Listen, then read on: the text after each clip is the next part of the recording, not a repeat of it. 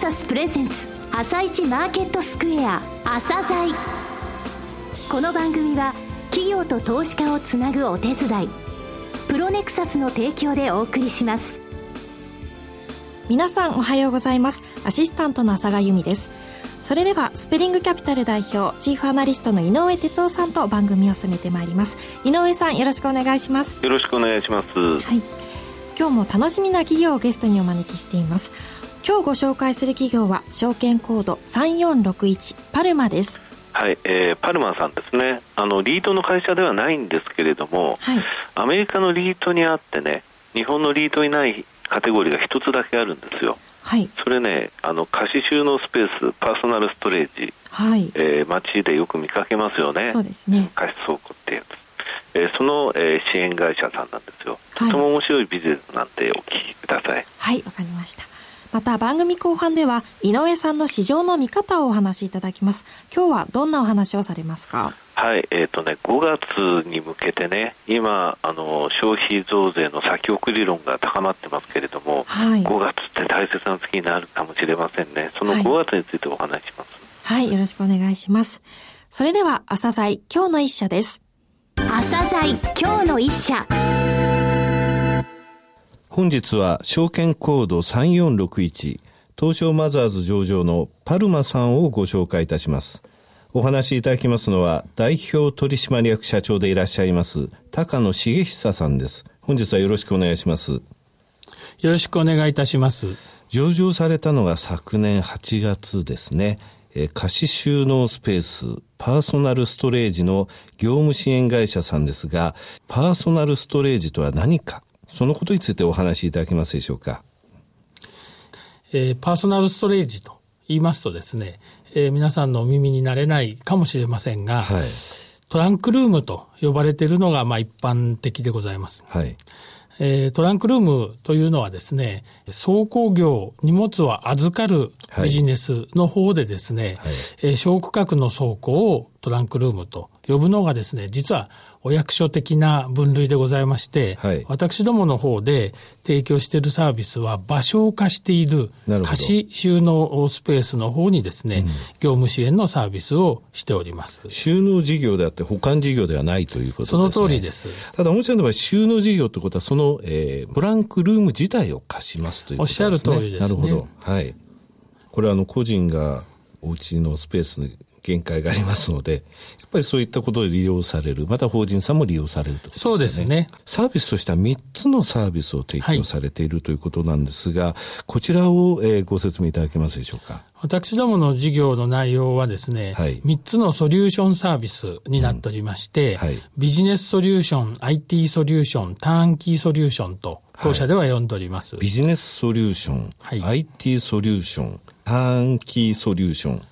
となりますと、このまずビジネスソリューションサービスの方を教えていただけますでしょうか？はいセルフストレージ、あるいはパーソナルストレージビジネスはですね、はい、一つの部屋、あるいはユニットのですね、賃料がおおよそ1万円前後のものでございます。はい。で、そういうものをビジネスとして、うん、え事業者さんがやられる場合に、まあ、1000室ぐらいは最低おやりにならないとビジネスの単位にならないんですが、うんはい非常に細かくて、うん、賃料の管理がめんどくさいものです。はい、なるほど。1万円のこの部屋と、うん、いわゆる住宅1個、まあ、10万円ぐらいする賃料のものとのですね、はい、管理のコストはほぼ一緒でございまして、なるほど。手間をですね、自分たちでかけるよりは、私どもが集中してですね、賃料の回収、はい、あるいは遅れた場合の督促、はい、あるいは荷物を置いていなくなっちゃう人なんかもいるもんですから、そういう荷物の対応、うん、そういうものをですね、サービスとしてご提供する。あるいは場合によっては、その、コールセンターとか、現場の掃除もしてくれとか、そういうビジネスに関わるですね、周辺の業務、バックオフィス業務なんかを一括してですね、はいうん、私どもがですね、代わりにやらせていただくと。なるほど。業務支援というのはこういう部分なんですね。はい、これはあの、ストックビジネスになるわけですね。はい。はい、え続いて IT ソリューション。このビジネスというのは？パーソナルストレージはですね、はい、別に住むわけではございませんので、はい、南向きがいいとか、はい、そういう部屋の好みがですね、はい、比較的ございませんので、でね、大きさだけ分かればいいと。なので、ホテルの予約サイトのように、うん。はい、もうインターネットで予約を完結させたいと。そういうお取引先のご要望、あるいはユーザーのご要望がありまして、はい、そういうシステムが欲しいと。いうんで、私どもがそういうシステムを作って、はい、えー、ASP でですね、はい、えー、提供しているサービスでございます。はい、で、さらにはですね、うん、最近では、えー、そういうことができるんであれば、トランクルームの予約サイト自体、ポータルサイト自体もですね、はい、作ってほしいとい。うんで、はい、さらにはそういう集客の支援のビジネスも始めております。えー、このポータルサイトの名前はどういうニコニコトランクという名前でございまして。はい。で、在庫管理のシステムもあるんですね。はい。そちらの予約か管理、在庫管理のシステムは、クラリスという名前でございます。なるほど。ターンキーソリューションサービス、はい、こちらについては、ターンキーというのは鍵を回すということですね。そうです。はい。あの、こちらの方はですね、実は日本のパーソナルステージのですね、はい、特徴はですね、土地も建物も賃借でやっている。なるほど。はい。で、諸外国、アメリカは実は日本の100倍も市場があるんですが、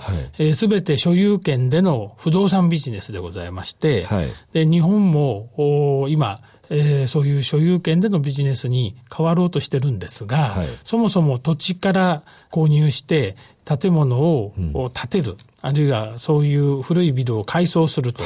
い。うようなことをやっている会社がないもんですから、はい、私どもの方でそれに取り組んでみようと。いうことで昨年からですね、えー、新築してトランクルームを作る、パーソナルストレージを作る。はい。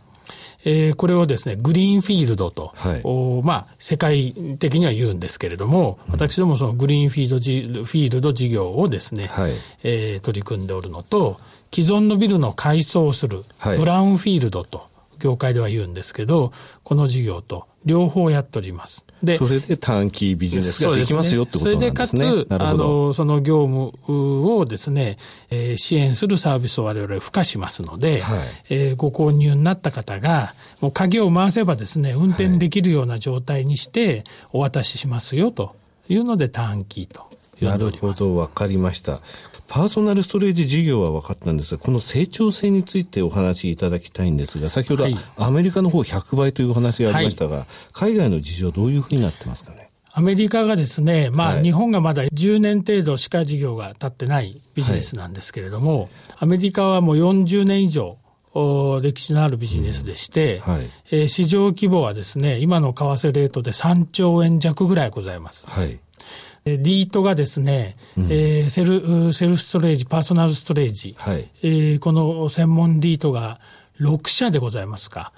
多分昨年まで5社でしたけど、1つ増えたと聞いておりますんで、6社だと思うんですが、はい、えー、上場しておりまして、最大のリートはですね、パブリックストレージっていうんですが、はい、時価総額が4兆円ほどあると。はい、US リートを代表する銘柄になっておりまして、はいまあ、えー、非常にあの大きなビジネスになっております。はい、日本の市場はまだまだ小さうございまして、はい、いわゆるパーソナルストレージというものと、あと、屋外のですね、あありますね。コンテナタイプを合わせてもですね、はい、500億程度。あそうですか。ええですから、パーソナルストレージと言われるビル型だけでいくと、アメリカの100分の1、はい、カナダの10分の1と、はい、カナダと比べてもですね、非常に小さなマーケットでございます。これあの世帯の普及率って言いますか。はい。はどうなってるんですかね。アメリカがですね、うん、9%程度でございまして。あ10世帯に1世帯ぐらいは利用してるというか感じですかね。はい。はい、日本がですね、えー、まあ、0.3%と言われてますから、はい、1000世帯で3件と。1000世帯で3件。はい。そのうちの1件私ですね。はい、ありがとうございます。はい。成長性としてはですね、私どもが考えているのは、まあ100件、お家があったら2、3件ですね、はい、え外に倉庫を借りてるよということでもですね、うん、この住空間が狭い日本ですから、はい、えー、おかしなことではないんじゃないのかなと。つまり10倍ぐらいにですね、うん。はい、市場が成長しても不思議ではないというふうに期待をして事業をしております。実際あれだけ広いアメリカでえ直近30年間で7.5倍の市場規模になったってことは、日本の場合はこの都市部に人口が結構集中している、はい、えー、そういうことを考えますと、大きく伸びる産業であるというふうに考えられる、はい、ということですかね。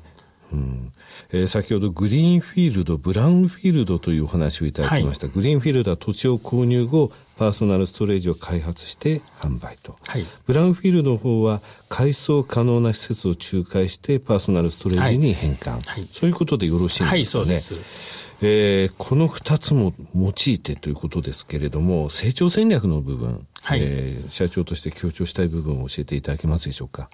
私どもは、ビジネスソリューションサービスというのは、市場の拡大に伴って着実に積み上がっていくビジネスでして、はい、それを後押しするのが IT ソリューションでございますが、そ、ねはい、その成長の傾斜をですね、高くするという意味でいくと、はい、こういうストレージを作って販売すると、一件大体ですね、1億円から3億円の売り上げが一気に立ちますので、まあ、まあ年間コンストコンスタントにですね、やっていけば、まあ今までよりもですね、倍以上の成長はですね、遂げられるであろうと。いうふうに思って御社に任せれば短期ビジネスができますよということですね。その通りですね。はい、それでですね、リートという言葉がアメリカの方では、リートでというお話がありましたが、これに対する考えとか目論みってありませんかね？スタートしたばかりなので、はい、大きなことを言える段階ではないんですけれども、うん、今、アメリカにあって日本にないリートの分野って残されてるのはこのパーソナルストレージだけなんですね。すね。一昨年ヘルスケアが上場しまして、はい、最後に注目されている分野なのでですね、うん、まあ、できる限り早くですね、不動産としてのパーソナルストレージを増やして、リートができるような環境にですね、えー、我々持っていって、その中で私どもも一定の役割を果たしていきたいなというふうに思っております。はい、えー、早いとこやってください、社長。えー、最後になりましたが、リスナーに向けて一言お願いします。このパーソナルストレージビジネスはですね、日本ではまだ、えー、普及がこれからでございますが、私があったアメリカをはじめとする諸外国のプレイヤーはですね、こんなにいいビジネスはないというふうに胸を張ってどの方も言います。それはですね、えー、一つには非常に安定した収益を生む、まあ、不動産ビジネスであるということと、利用者さんも長期でですね、借りていただける、えー、商品である。また先ほどリートの話ができ出ましたけれども、非常に一区画が小口分散されて、はい、例えば来月、うん、このセルフストレージ施設が3割空いちゃうなんてことがないもんですから、はい、非常に安定したあの金融商品にもなり得るので、将来投資家の方が買われてもですね、まあ、不動産ビジネスの中では、ボラティリティが低いですね、はい、非常にキャッシュフローが安定したですね、えー、収益を生む、えー、ビジネスになると。そういうものをですね、今後の投資家の方にですね、提供できるようになればですね、まあ、当社の成長と同時に、この業界にですね、お金を呼び込むことができるんじゃないのかはい、こういうふうに思っておりますので、ぜひですね、期待をしてですね、見ていっていただきたいなというふうに思います。高野さん、本日はどうもありがとうございました。今日の一社、パルマでした。なお、パルマのロングインタビューは番組ホームページからお聞きいただけますが、さらに井上さんにパルマについてお話しいただきます。はい、えー、パーソナルストレージってね、これ今にね、あの大きなそのテーマとして、はい、えー、株式市場のテーマとして、またリードテーマとして名前が出てくると思いますよ。はい、ね、アメリカでは、えー、30年間で7.5倍の規模成長を遂げて、はい、で日本の方が国土狭くて、一軒あたりのね、広さも狭いわけですから、ね。はい、これはね、ビルイン型、ビルの中に入ってるトラックでもね、これ340 363世帯に一室ですって、これ私利用してるんですよ。だから本なんかね、空調もね、効いてます。温度も一定ですのでね、カビたりしないんですよね。はい、これからまあ、あの、インバウンドでね、ホテル増えますけど、民泊とかも出てきますので、はい、とにかくニーズ高いんですよね。はい、でも、パルマさん、ここで一気通貫してますので、やりたい、このビジネスやりたいって言ったら、そのために作るところ、うん、その後のメンテナンス、お金の、えー、ところの、えー、管理、それから IT でその、えー、借りたい人とところを結びつけると、はい、全てやってますので、これ今、不動産会社等もすすごい注目している分野なんですよ、はい、今現在先行メリットアドバンテージがあって一気通過なのはパルマさんだけなんですね、はい、ですのでこの、えー、パーソナルストレージっていう言葉きっと一緒にパルマということをですねこの2つ覚えておいてください。はいわかりました、それでは一旦お知らせです。企業ディスクロージャー IR 実務支援の専門会社プロネクサス上場企業のおよそ6割2200社をクライアントに持つ。これはアジア証券印刷の時代から信頼と実績を積み重ねてきたからこそ。さらにプロネクサスが目指すのは企業と投資家をつなぎ日本の株式市場を活性化させることです。プロネクサス私たちは個人投資家の皆さんを応援します。井上哲夫今日のストラテジー。それでは井上さん、後半の解説もよろしくお願いします。はい。ここに来てね、えー、随分と消費増税、えー、先送りっていうのはもう、読売新聞、産経新聞いろいろ出してますけれども、はい、うん、5月は大切ですね。5月ってまず5月の15日までに企業の決算が出揃いますよね。はい。で、5月18日って1、3月期の GDP が出るんですよ。はい。でその後5月20日、21日1日っていうのは仙台で G7 あるんですね、財務大臣、えー、中央銀行の総裁会議、はい、でその後5月26、27がサミットなんですよ、はい、続いてるんですよね、うん、それで3月中に予算が成立して、それで4月になったらいきなり補正予算案の検討規模、えー、中身について見ていくでしょうということなんですが、はい、となると5月のそのサミットのところでは、えー、財政の出動っていうのはあると思いますね。はい、これ、この間の上海の G20 で財政、財政っていう話になってますのでね、はい、ただし財政で効くのかしらっていうところなんですよね。今、マーケット参加者の9割がアンケート調査で消費税先送りって言ってるんですよ。はい、ただ消費税先送りすると、えー、参議院選挙が7月のおそらく10日だと思うんですけれどもね、25日が満期ですから、行われると。その前にもし、えー、宣言したら、先送りを安倍さんが宣言したら、えー、衆参同時選挙、まあ、一回法律で通したからということらしいんですよ、はい、昨日第一生命経済研究所の永山さんとお話したらですね、はい、ただ、もう少し後まで待つんじゃないかと。あの先送りを宣言しないんじゃないかというのはやっぱり長浜さんの意見でですね私もそう思います、はい、で今現在国際金融経済分析会議っていうのが行われてて、はい、これでノーベル経済学賞を取った2人の学者さんが、うん、えー、消費増税、えー、すべきではないということを言ってますけれどもね、はい、ただ秋ぐらいまで僕は引っ張るような気ますね。気がしますね。やっちゃだめだけれども、やったらかなりあのその人気ない、安倍さんの人気ないはあのデフレからの完全な脱却ってことはできなくなってしまいます。と思うんで、つまりこの財政をですねどれぐらい交換してくれるかというとマーケットちょっと分かんないですよね。ね財政って実はねあの株式マーケットにとってそんなにインパクトのある材料にならないよね、はい、だから4月ここで落ち着きが4月5月のところあったとしてもその後のところでやっぱり日銀含めた手詰まり感っていうのが見えてきちゃう可能性はあるかなと、まずは5月15日の企業決算。そこまでのところの数字を見たいということですかね。はいわ、はい、かりました。井上さんありがとうございました。また来週もよろしくお願いします。この後は東京市場の寄り付きです。朝鮮。この番組は企業と投資家をつなぐお手伝いプロネクサスの提供でお送りしました。